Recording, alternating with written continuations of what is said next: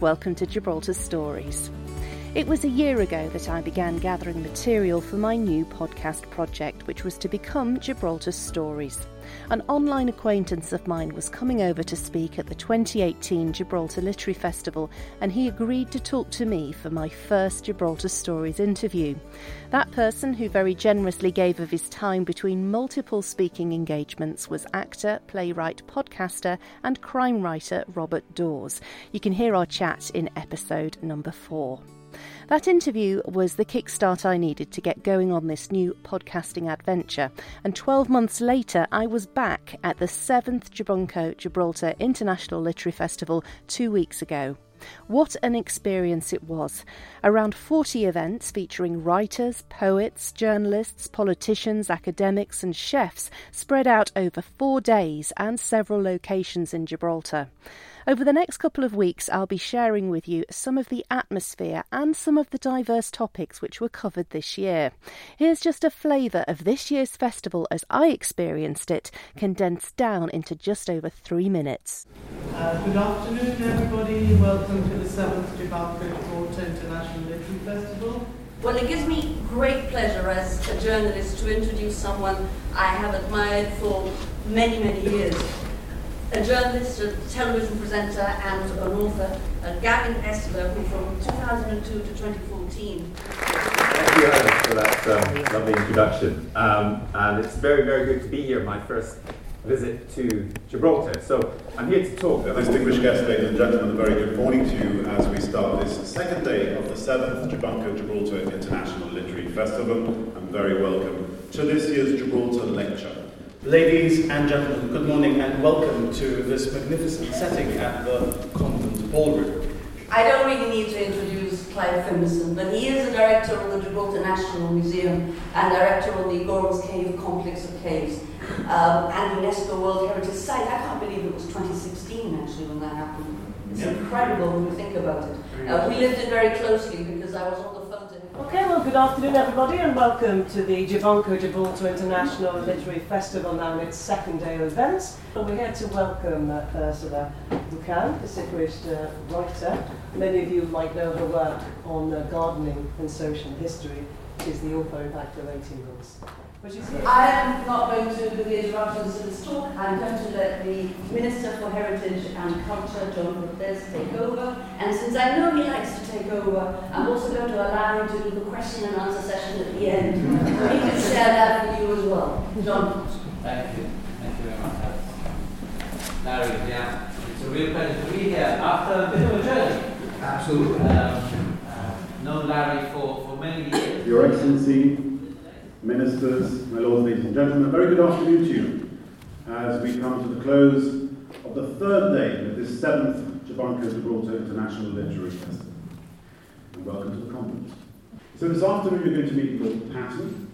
Uh, they're looking after him, a gentleman that rarely needs an introduction because he's been here a couple of times before, but we have former BBC correspondent Nick Higham who's going to be here. Um, Chris Patten, Lord Patten of Barnes. Um, has done so many jobs, actually, it's very difficult to know where to start. Um, he was a Conservative MP, MP for Bath.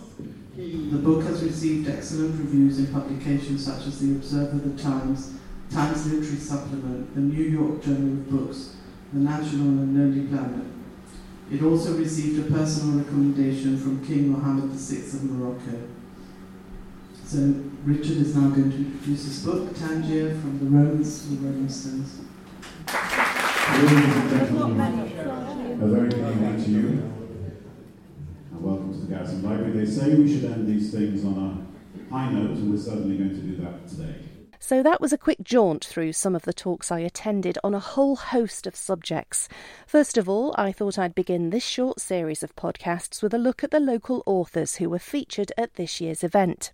Gibraltar has a thriving literary scene with a deep interest in local history and fiction.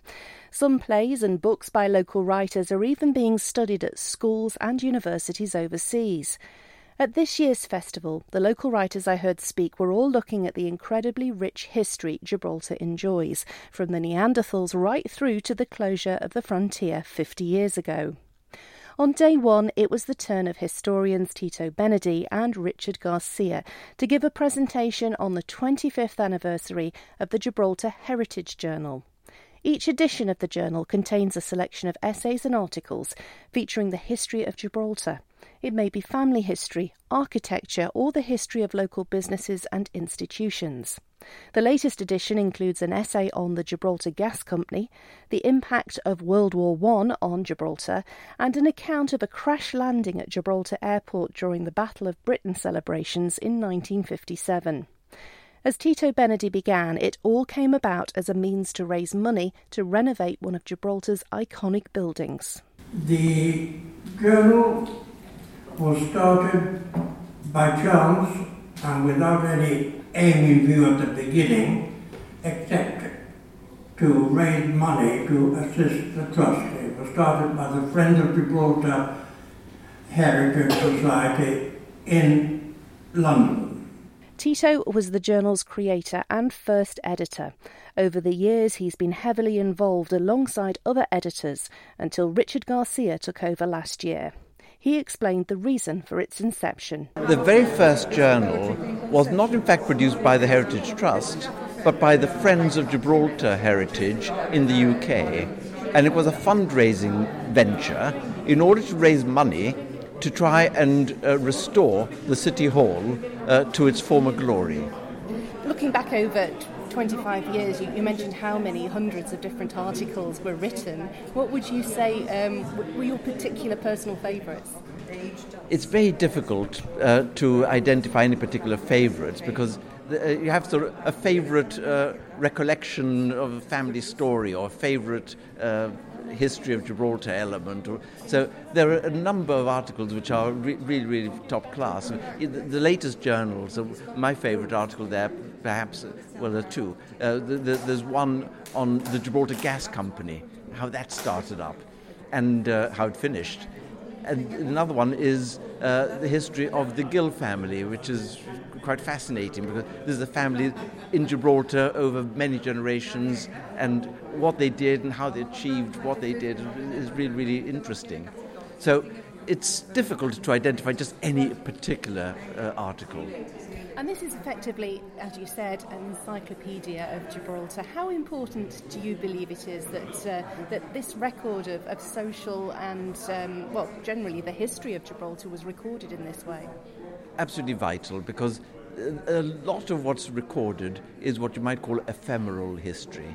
And therefore, if it's not written down, it is lost when the people who have it in their collective memory pass on. So this is a crucial record of, Gibraltar. Very much so, because uh, I think the, the community of Gibraltar would be the poorer if the journal had not recorded so much of the stories that it holds. Now, I heard you appealing to the younger generation to get involved. How important is it that uh, the journal continues and, and builds on the success of the past 25 years? Well, heritage is what you pass on to the next generation. So if the next generation isn't there to pick it up, and, and run with it and then pass it on in turn, then we're in dire straits. Gorham's Cave and other evidence from around the world has played a major part in Clive's way of thinking, how it has de- developed and how it has actually changed over the years. He is essentially a birdman, at least that's what he will tell you.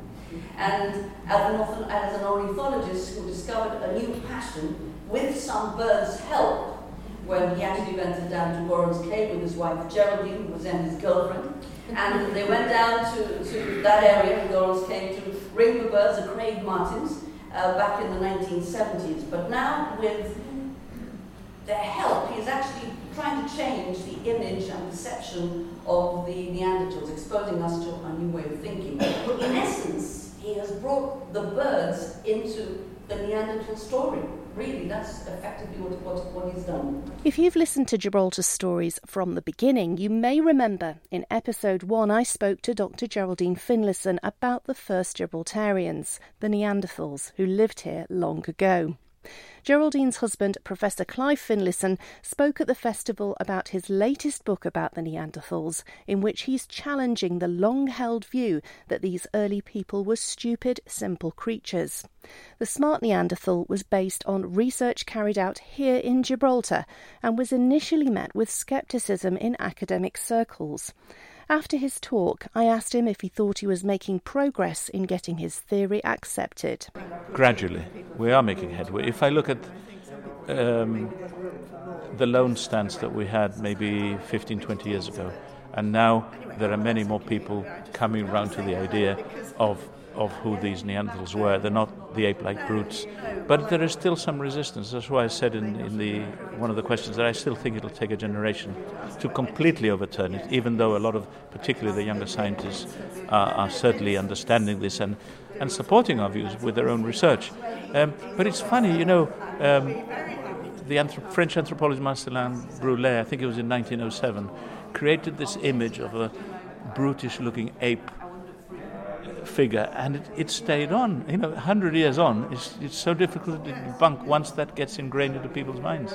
Well, it's in popular culture everywhere, in cartoons and everything. So I guess people grow up with it. We're taught it at schools, so you're, you're kind of ploughing a lonely furrow a little bit at the moment. Yeah, because not only are you challenging it at the level of science, it, it cascades into, into, into daily life, and, and it's very difficult. You know, people, you're still hear people in conversation cracking jokes at the, oh, you know, in the end, you know, like somebody who's dumb or whatever, and you, you laugh and you smile, and fine, I don't take issue with that. I understand it for what it is.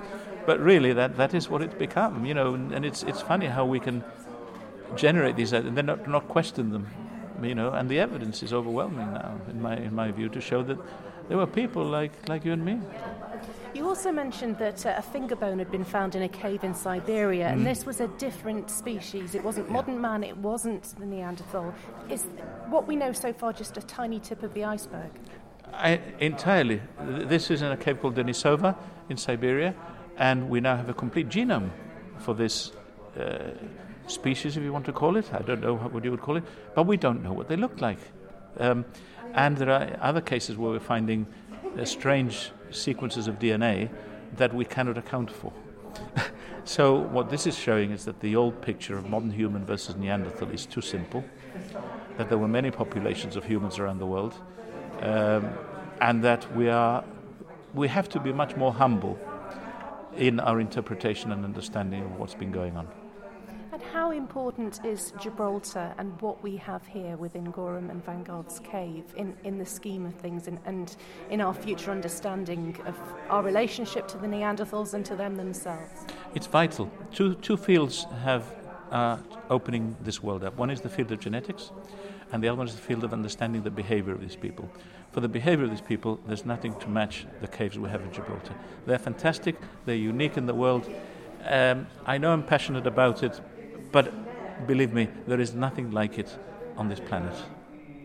Why do you think this rich seam of uh, archaeology hasn't been um, excavated until until you and uh, your team came along? Well, I suppose some work was done in the 50s, but then the whole idea of Neanderthals was very different then. And then it was only in the late 80s that people started exploring and that some of these ideas started to, to regain momentum people started to question, and it's it's after that we realized, look, we've got these caves. When we started, we knew we had important caves, but we didn't really know how important they were until now.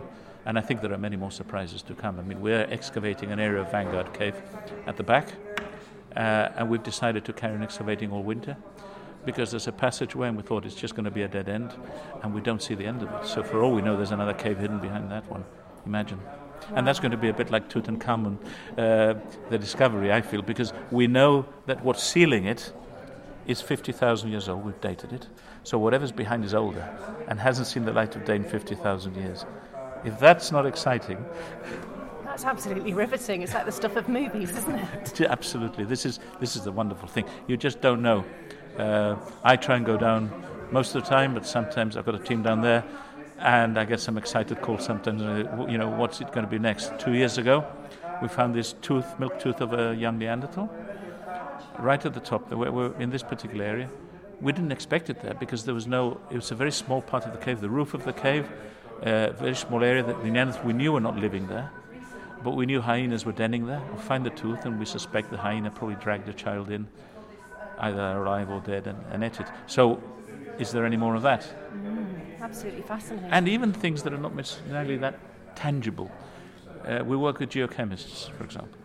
And one of the things we looked at was the campfires of the Neanderthals. And we did a chemical analysis. And we published this two years ago. And we published this as the first evidence in the world of human pollution. Because what we showed by looking at the chemical composition of the fires and the area around the fires, that the Neanderthals on a small scale, by making those fires, were polluting the environment of the cave with heavy metals. So it's not necessarily a fossil. Sometimes with the technology now, even little things like that can, can open up a new world. Um, just one final question. At the beginning of the talk, Alice mentioned about the fact that your book had been published in Japan. This is obviously something so important that, that's travelled all around the world. It is indeed. This was the Humans Who Went Extinct, which was uh, also translated into other languages. And what I can tell you is the Smart Neanderthal is just the new one is going to appear in the early in the new year in Spanish. It's translated already into Spanish, which obviously doesn't just go for the Spanish market, but the whole of Latin America. So again, this is good because it means that the word is is getting out there. On the final day of the festival, there were two talks given by Gibraltarian writers. Playwright and teacher Julian Felice spoke about his work, which has been performed here in Gibraltar, as well as at a number of schools and universities in the United States. He doesn't feature in this episode, but I hope to be bringing you an episode with Julian in the new year. Also speaking on Sunday was Sam Benady and Sarah DeVincenzi. Their new book, A Pictorial History of Gibraltar, covers the story of Gibraltar from when the continent of Europe was first formed up until the closure of the frontier gates by General Franco in 1969. It's a beautifully presented book which should appeal to adults as well as children and gives a great overview of Gibraltar's history as well as suggested sources for further research. It was the brainchild of Sam Benady many years ago and was a long time in the making. I've been thinking about and even written a bit about it uh, 25 years ago. Uh, I did speak to one or two people who who seemed interested in in, uh, in illustrating it, but it never came to anything. And I sort of shelved it for years and years, and then and then I, my daughter said, "Why don't you ask Sarah?" I said, "Oh, yes. who, who, what, what?" I knew Sarah actually, but uh, but uh, uh, I didn't know that she was such a talented uh, artist, and that's where we we set off, really, on the journey. And how long was it from you getting together to actually getting But here I think, today? I think it was probably three years. It was more, yeah, almost exactly three Yeah. years, Yeah. I think. Just well, it could actually be a little bit over because we. I remember we met in June and we published it this September, so Yeah. just over three years. And we kept thinking, oh, it'll take us a year. We'll do it for by next Christmas, and one Christmas passed, and another. Yeah, and summers. I used to say, Sam, I'll, I'll be finished by the end of the summer, and then of course it didn't happen. So and, uh, you know, it wasn't the writing. I mean, the writing, the basic writing, I did right away, and I still got the, you know, about four or five pages of script, which Sarah sort of brilliantly turned into into a into a book. yeah, yeah. What was it that, that made you want to actually cover a historical um, book in, in this Well- way with, Well, with there, there- there is no uh, short history of Gibraltar since Dorothy Ellicott did one in the 1970s, I think. Uh, there are many histories of Gibraltar, and some of them are frankly awful. They just they, they just use the mistakes other people have made and repeat them, rather than doing any research. Uh, even even even the you know everybody thinks very highly of William Jackson's one. Well, he was all right for the time when for the present sort of, sort of but, but in the old stuff he just used old material, some of which was possibly not very reliable. So uh, I thought there ought to be a history which was simple, which was attractive for people to read, even people who didn't like history. That includes children, of course, but, but, but certainly not just children. Um, and uh, I, th- I I wanted something that would, be, was, was, was, would entertain as well as instruct. And I think we, we got the balance about right, I think. Yeah, Yeah. yeah. I mean, I, I kind of came in on it's it was Sam's project, and I I was actually you know just there to do the the illustrations. But I think you know having three kids, I know that my kids, the boys especially, learnt to read using Tintin comics, mm. Asterix. They loved horrible histories, and I think for adults and kids, you things sink in a bit better when you see a visual mm. image, and to make it funny and fun, that it adds another element to it as well. So I think. Um, and, mm, and Tintin and, and Asterix were really very much my inspiration I was impressed by how children liked it and how adults liked it. Well, this adult anyhow liked it, and mm. I think others do too. Uh, so, so there was something that could appeal to both. And uh, with things like Asterix, it's a bit difficult because some of the jokes are going to go over children's heads, but uh, and only appeal to adults. But uh, I think we avoided that there too. I don't think we I said think so. did anything. We said wrote anything that an intelligent child of eight upwards can't understand. Mm-hmm. Yeah. I guess in this day and age, when everybody, no matter what their age, has a, a relatively short attention span, it would seem, perhaps this is the medium to, to turn people on to, to history. Yes, uh, I suppose if we made a video game of the history uh, of Gibraltar, we'd be even more We could- successful. there we Yes, go, the siege, yes, the yes, 12 that's sieges, an you could idea. work your way That's through an it. idea. And, how did the process work between the two of you and, and you know, writing the words and then, and then coming up with the pictures? Well, the, the, the words were written in one go, sort of really. Though they, though we did add things and remove things afterwards, and and the and the pictures were gra- gradually filled the pages, and the words sometimes were changed to to, to go with the Mm. pictures. But you know, as I, as I showed you, in 1994. Oh, wow. There's, there's the first page. That's the first draft. Well, the, the very first draft, the first page, when Sarah, when Sarah was still wearing uh, safety pins instead of not quite. Not quite, not quite. Wow, that's a historical document. It's in- yeah, yeah, yeah. and, and to prove it, it's on the back of an, an old letter, a copy of an old letter written in 1994. That's yeah, amazing. yeah. so it's been in the pipeline a long time in Sam's head. Yeah. I was using Amstrad then. you can't get more primitive than that, can you? I noticed in the talk that, that you drew attention, or, or it was drawn attention to the fact that uh, you both star within the pages of the book, Yeah, the, yeah, in, yeah. within the illustrations. That, that's a lovely Sa- idea. Sarah, Sarah's idea. It, as I say, it started off with a rock ape asking the questions or answering them, and as I say, we, we crept up the evolutionary tree and put me in it, and then we crept up even further and put Sarah in it. I just thought, as it was Sam's voice, it would be nice to have him. And I just thought it was a bit of And- fun at the and- and- beginning, and- dressing and him up see, in. And you see, and you see, we're on the cover. Absolutely, down at the bottom, Yeah, holding yeah. your your, Yeah. your names. Yeah, yeah, we're on the cover, so yeah. Um, and you snuck a few extra people in as well. You my alluded children, my husband, my dog, and my two cats are, are in there. I'll try and identify Yeah, them. you've got to find. Where's Wally? Where's Wally? Where's Lloyd? And is this Yeah. the first of, of, of more collaborations? Do you think? Well, if we think of something else Yeah, to we write, need to think of a good mean, idea. I, I, I'm up for it, but, Yeah, but yeah. we've got to think of something that will really go. Yeah, yeah. And uh, it took me 25 years to work this one out, so I haven't got another 25 years. You never know. You never know. I mean, it needs to be quicker this time. And that brings this first episode about the 2019 Gibunco Gibraltar International Literary Festival to a close. Still to come, I'll be sharing some of the chats I had with a few of the visiting writers on subjects as diverse as feminism, John Buchan, Tangier, the mecca for explorers and creatives just across the strait from here, our furry friends who live up the rock, and a fictional plan to build a new housing estate on a cantilevered shelf off the east side of the rock. If you'd like to find out more about the annual Gibraltar International Literary Festival, you can find a link to their website in the show notes for this episode. I'll also include links to the Gibraltar Heritage Trust and the Gibraltar Museum, who stock the books written by our local writers. Thanks very much for taking the time to download and listen to this episode, and for taking an interest in Gibraltar's stories. If you enjoyed the podcast and could find the time to leave a review on your chosen podcast provider or share it on social media, I'd be extremely grateful as it'll help other people find the podcast more easily in future. You can listen back to any of the previous episodes on gibraltarstories.com, as well as on Apple Podcasts, SoundCloud, and Spotify. And if you have a Gibraltar story that you'd like to share, please get in touch with me through Facebook, Instagram, Twitter, or through the Gibraltar Stories website.